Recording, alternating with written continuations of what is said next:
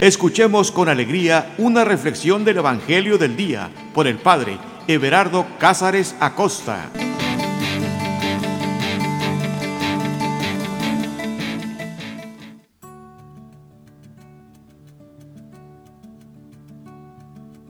Carta de amor. Eso es la Sagrada Escritura. Una carta de amor dirigida hacia ti, hacia mí, hacia cada uno de nosotros. El amor. Ay, hablar del amor. ¿No nos arranca más de un suspiro cada vez que hablamos del amor o de algún enamorado? Cuando vamos a alguna boda y vemos como aquellos que se acercan al altar están casi parados sobre un charquito de miel. como, como expiden ese aroma al amor. Me ha tocado estar frente a muchas bodas y a veces es inevitable pensar en esto. Lo sé, soy muy tremendo. Pero cuando veo a algunos novios que se acercan, digo, caray, no cabe duda que el amor es ciego. Seguro que quizás tú también pensarías al ver una que otra pareja de las que yo veo. Pero, pero es precioso, es precioso lo que hace el amor. Y honestamente, no creo que el amor sea ciego, para nada. Más bien el amor, el amor te hace ver cosas que no están al alcance de todos. Así es. El amor señala lo más profundo. El amor hace que se descubra lo más valioso, lo más importante. El amor, el amor te hace ver la realidad, no una fantasía. ¿Qué? ¿Sí? ¿Cómo? Lo que cambia es fantasía. Lo que hoy es y mañana no es, eso es fantasía. Eso es imaginación, es algo superfluo, es una columna de humo, una cortina de humo. En cambio, lo que es, lo que permanece, lo que, lo que es estable, eso es real. El amor nos hace ver el corazón. El amor nos hace ver lo más profundo de las cosas y eso es más real, porque no cambia. El exterior cambia. La persona se va a arrugar, se va a jorobar, va a engordar, le van a salir canas, va a perder el pelo. Pero el corazón no. El corazón es igual. Por eso digo que el amor, el amor no es ciego. El amor nos hace ver las cosas de una manera mucho más real, más profunda. ¿Y tú cómo estás viendo la realidad del día de hoy? Si quieres verlo con ojos de amor, con ojos de realidad, te invito a que leas la Sagrada Escritura porque es una carta de amor. Y como carta de amor, habla directamente a nuestro corazón, a lo más profundo de nuestros sentimientos. Como amor, no, no se detiene en cosas superfluas, en cosas exteriores. apunta a lo más profundo. Ese es el amor. Dios, Dios no mira como nosotros. Nosotros miramos el exterior, Dios mira el interior.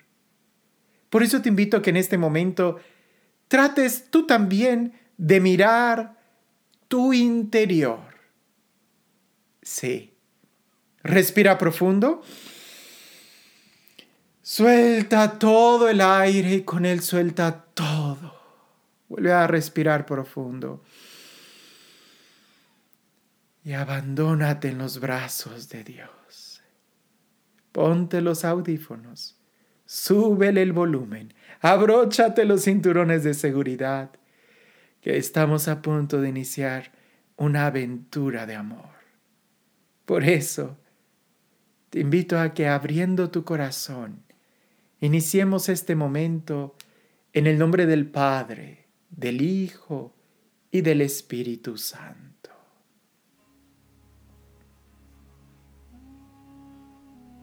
Ven Espíritu Santo, ven dulce huésped del alma, ven fuego sagrado y enciende en nosotros tu amor, tu presencia. Ven Espíritu Santo y como fuego sagrado, haz que nuestro corazón vaya encendiéndose en el amor, en el calor de tu amor. Ven Espíritu Santo y como un fuego sagrado ilumina, ilumina nuestra mente, nuestro entendimiento, nuestros ojos, para que podamos ver la realidad como tú la ves, con profundidad. Ven Espíritu Santo y como un fuego abrasador, abraza nuestra alma, nuestro ser. Ven Espíritu Santo y llénanos de ti, llénanos de tu amor, transfórmanos en ti. Renuévanos, purifícanos, fortalécenos, llénanos de ti, de tu amor, de tu majestad, de tu presencia, de tu libertad, de tu poder. Tú creaste todas las cosas y tienes el poder para crearlas de nuevo. Crea, Señor, en nosotros un corazón puro, un corazón que ame, un corazón que escuche, un corazón que obedezca, un corazón que se rinda a ti, a tu amor, a tu presencia.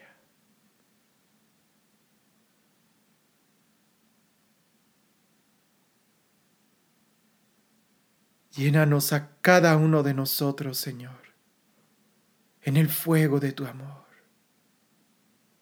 A cada uno de los que está escuchando, Señor, sumérgenos en tu amor. El texto que vamos a meditar está tomado de Mateo, capítulo 9, versículos del 27 al 34.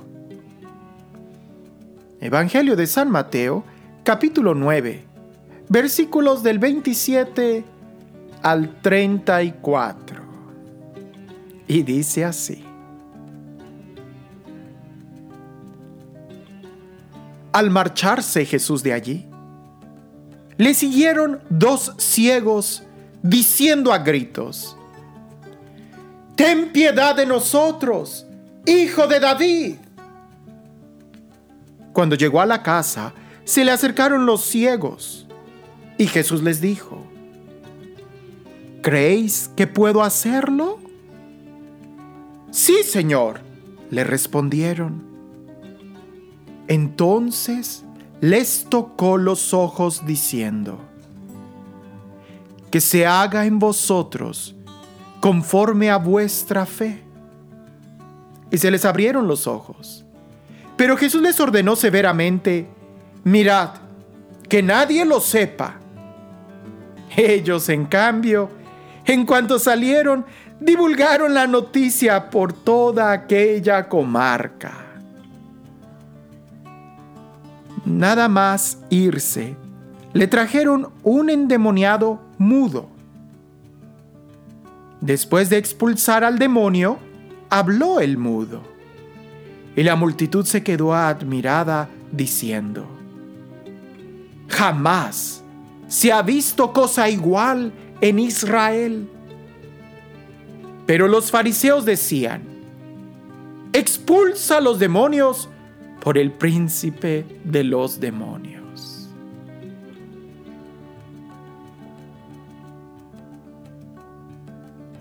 ¡Qué historia! ciegos que ven, mudos que hablan, personas que ven que en realidad están ciegos y personas que hablan que más bien deberían de callarse.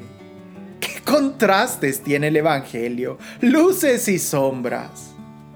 Así también está nuestra vida, con contrastes, con luces y sombras, subidas y bajadas. Por eso no me canso de decir, que las historias del Evangelio en realidad son nuestra propia historia. Por eso habría que aprender a escucharlas con atención, de una manera más profunda. No cabe duda, es Dios quien nos habla.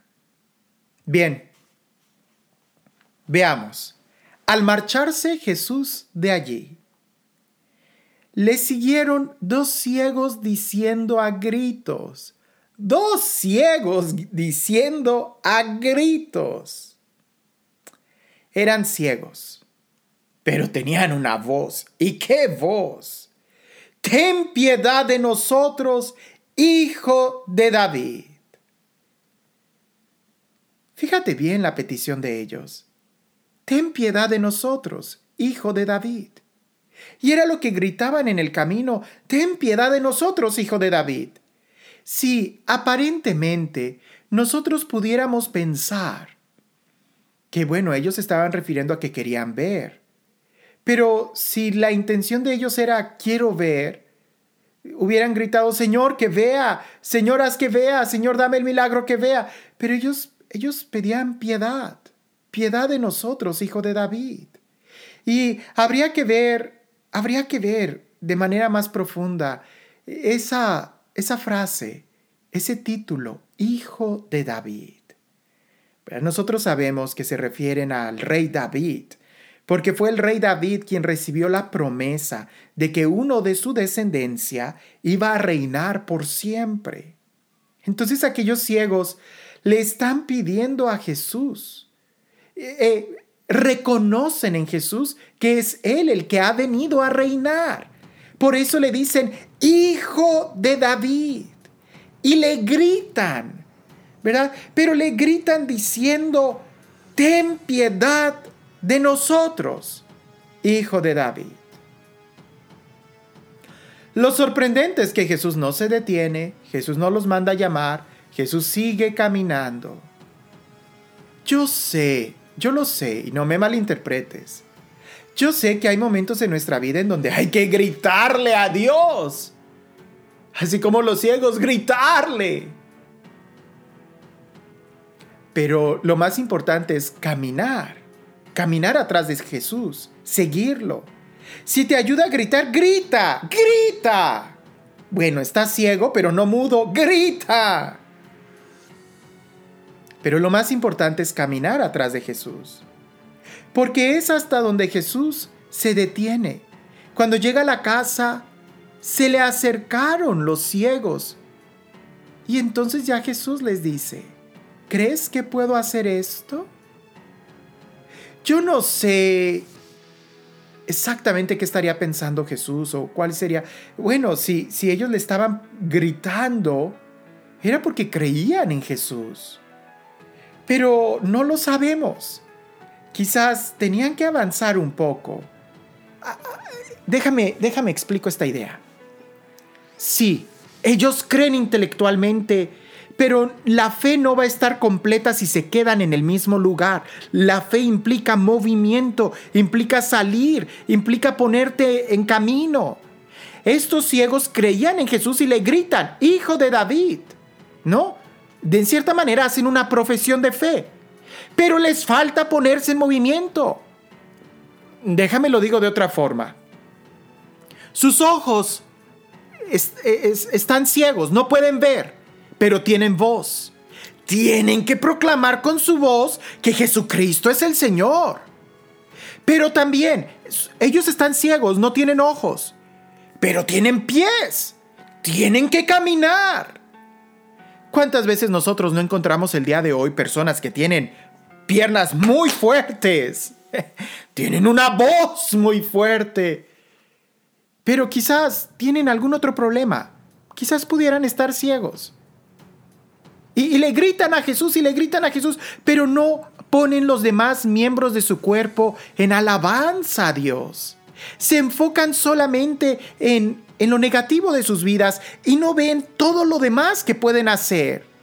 Ellos gritan, ellos caminan y así, caminando y gritando, entraron a la presencia de Jesús. Y ahí se postran. Es ahí donde empieza el diálogo. Ahora, ahora ellos tienen que escuchar. Porque quizás antes habían escuchado de otros y muchas veces así es nuestra fe. Claro, por algo empieza, ¿no? Tenemos fe porque se nos predicó la palabra. Pero esa fe tiene que madurar y tiene que ponerse en movimiento hasta que nosotros podamos escuchar directamente de labios de Jesús su palabra, su voz. Y estos ciegos tenían que afinar los demás sentidos. Si eran ciegos, pero quizás sus labios se habían acostumbrado a tanta queja que tenían ellos que gritar para purificar sus labios.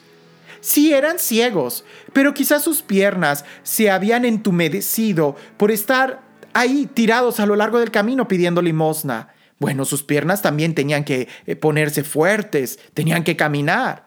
Sí, eran ciegos, pero quizás sus oídos se habían acostumbrado a solamente oír conmiseraciones de las demás personas. Entonces también sus oídos se tienen que limpiar y se tienen que afinar antes de recibir el milagro de la vista. Es todo un proceso. Quizás tú, como, como quizás yo, claro, tenemos un problema en nuestra vida. Quizás no estamos ciegos, pero tenemos un problema, una dificultad. ¿Tú dejas que ese problema, esa dificultad, envenene el resto de tu cuerpo? ¿Envenene el resto de tu día?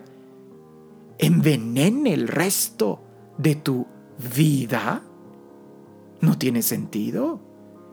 Por eso Jesús en el camino los deja gritar, porque tienen que caminar, tienen que fortalecerse, tienen que afinar, tienen que crecer en fe.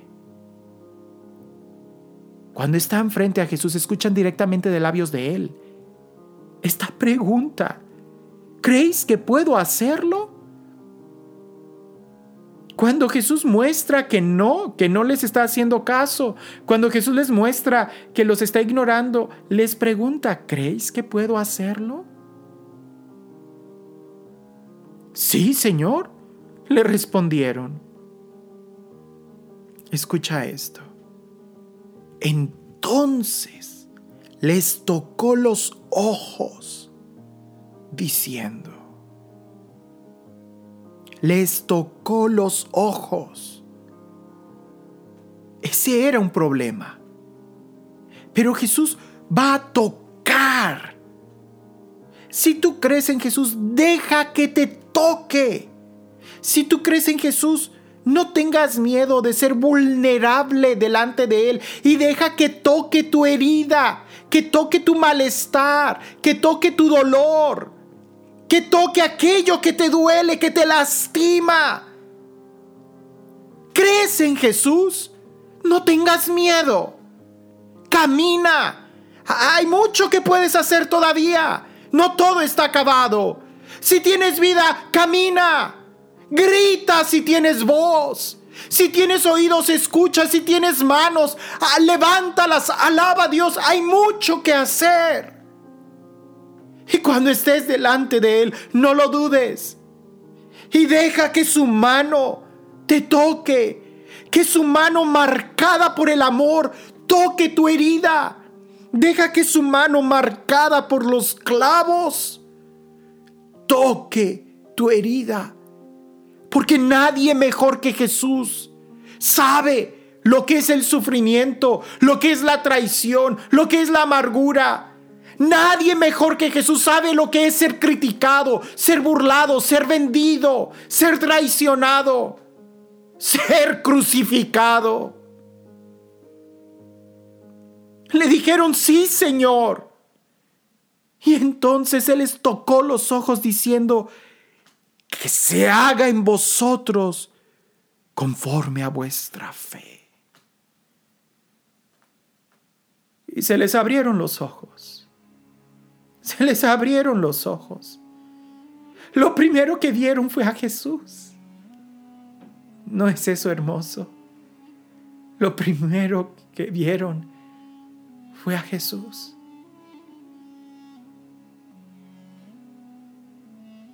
Yo quiero ver a Jesús. Yo quiero ver a Jesús. Yo quiero ver a Jesús. Y aunque creo que veo, sé que puedo ver mejor. Por eso lo alabo a Él. Por eso le canto. El texto, continuemos con el texto. Pero Jesús les ordenó severamente, mirad, que nadie lo sepa. ¿Cómo que nadie lo sepa? O sea, ¿quieres que sigan caminando como ciegos con el bastoncito y pidiendo limosna? Seguro que no.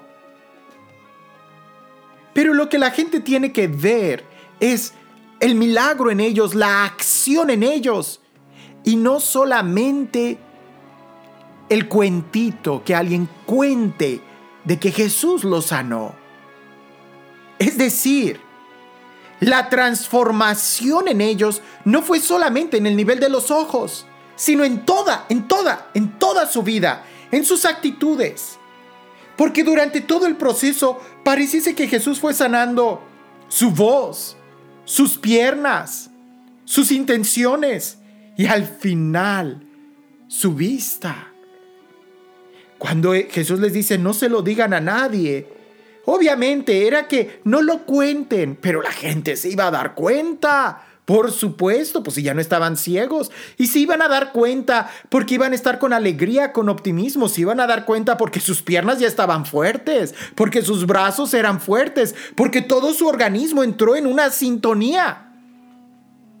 De tal manera que quizás, aunque ellos no vieran, la gente se iba a ver que había un milagro en ellos.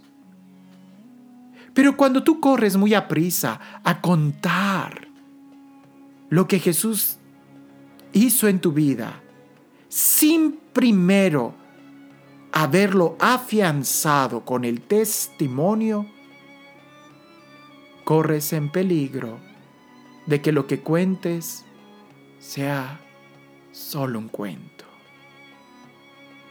Y Jesús no quiere que nuestra fe se reduzca a un cuento, a un montón de cuentos, ¿no? Sino que sea una realidad. Por eso es importante que nosotros podamos afianzar y crecer todas las áreas de nuestra vida, no desfallecer. Dios sabe cuándo y en qué momento nos da el milagro que necesitamos, pero lo más importante para nosotros es disponernos a un cambio radical de vida. Totalmente. No solamente que veamos, sino que podamos hablar, que podamos caminar, que podamos actuar glorificando a Dios en el camino hasta que estemos frente a Él. Y como era de esperarse, ellos, en cambio, en cuanto salieron, divulgaron la noticia por toda aquella comarca. Nada más irse, le trajeron un endemoniado mudo. ¡Qué cosas tan diversas! Ya no era de que aquellos se acercaran a Jesús, sino que ahora le traen a alguien. Y parece que se lo traen a la fuerza.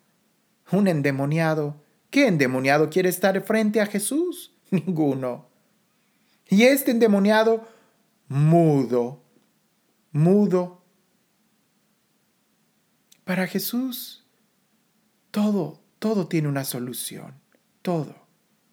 Y Jesús todo lo hace muy bien. Porque el texto nos dice que después de expulsar al demonio, habló el mudo. Fíjate bien los movimientos. Hasta que el demonio es expulsado, es cuando nosotros podemos hablar. Cuando estamos llenos de pesadumbre, de veneno, de egoísmo, de pereza, de crítica, de chisme, estamos mudos. No vamos a poder hablar, o por lo menos mudos para poder glorificar a Dios. Cualquier cosa que digamos no será alabanza a Dios, tenlo por seguro. Por eso lo primero es expulsar el demonio tomar la decisión radical de querer ser libres para Jesús, libres para amarlo. Y la multitud se quedó admirada diciendo, jamás se ha visto cosa igual en Israel.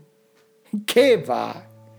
Jamás se ha visto cosa igual en Israel, en todo Judea, en toda Europa, en el mundo entero. Jamás ha habido alguien como Jesús que nos llena, que nos sana, que nos libera, que nos restaura, que nos da fuerza, capacidad y energía para seguir adelante, que nos da la alegría de vivir el gozo de la felicidad. Jamás se ha visto cosa igual en Israel, en el mundo entero, en mi pueblo, en mi ciudad y en mi vida. Cuando yo recibo a Jesús, todo es nuevo. Ay, pero los fariseos decían, expulsa a los demonios por el príncipe de los demonios. ¿Qué cosas? Los ciegos sí veían que Jesús era el hijo de David. El mudo sí pudo hablar. Pero en cambio estos fariseos que creían que veían y que hablaban, en realidad estaban ciegos por no reconocer a Jesús y mudos por no hablar, por no alabarlo. E incluso, más que mudos, hablaban su boca para blasfemar. ¿Y tú? ¿Si ves?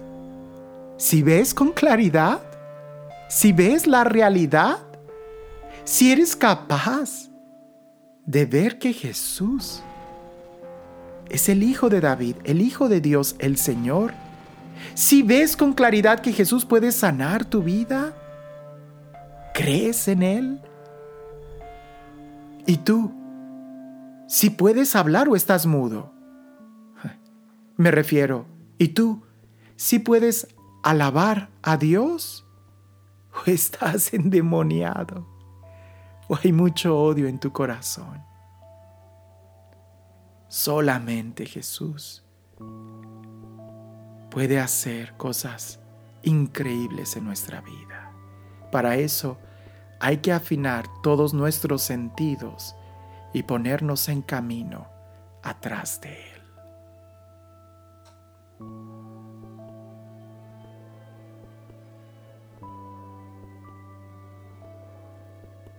Al marcharse Jesús de allí, le siguieron dos ciegos diciendo a gritos, Ten piedad de nosotros, hijo de David. Cuando llegó a casa se le acercaron los ciegos y Jesús les dijo, ¿Creéis que puedo hacer esto? Sí, Señor, le respondieron. Entonces les tocó los ojos, diciendo, Que se haga en vosotros conforme a vuestra fe y se le abrieron los ojos. Pero Jesús les ordenó severamente, mirad que nadie lo sepa. Ellos, en cambio, en cuanto salieron divulgaron la noticia por toda aquella comarca. Nada más irse, le trajeron un endemoniado mudo. Después de expulsar al demonio, habló el mudo. Y la multitud se quedó admirada diciendo, jamás se ha visto cosa igual en Israel. Pero los fariseos decían, expulsa a los demonios por el príncipe de los demonios.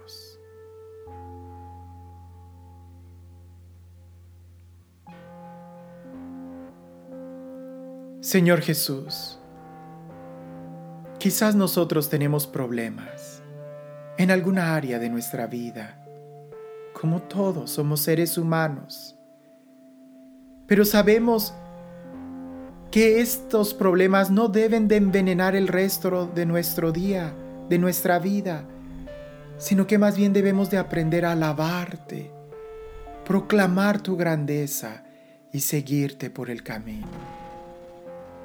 Haz que veamos que te sigamos y que te alabemos. El Señor esté con ustedes. Y la bendición de Dios Todopoderoso, Padre, Hijo y Espíritu Santo, descienda sobre ustedes y permanezca para siempre.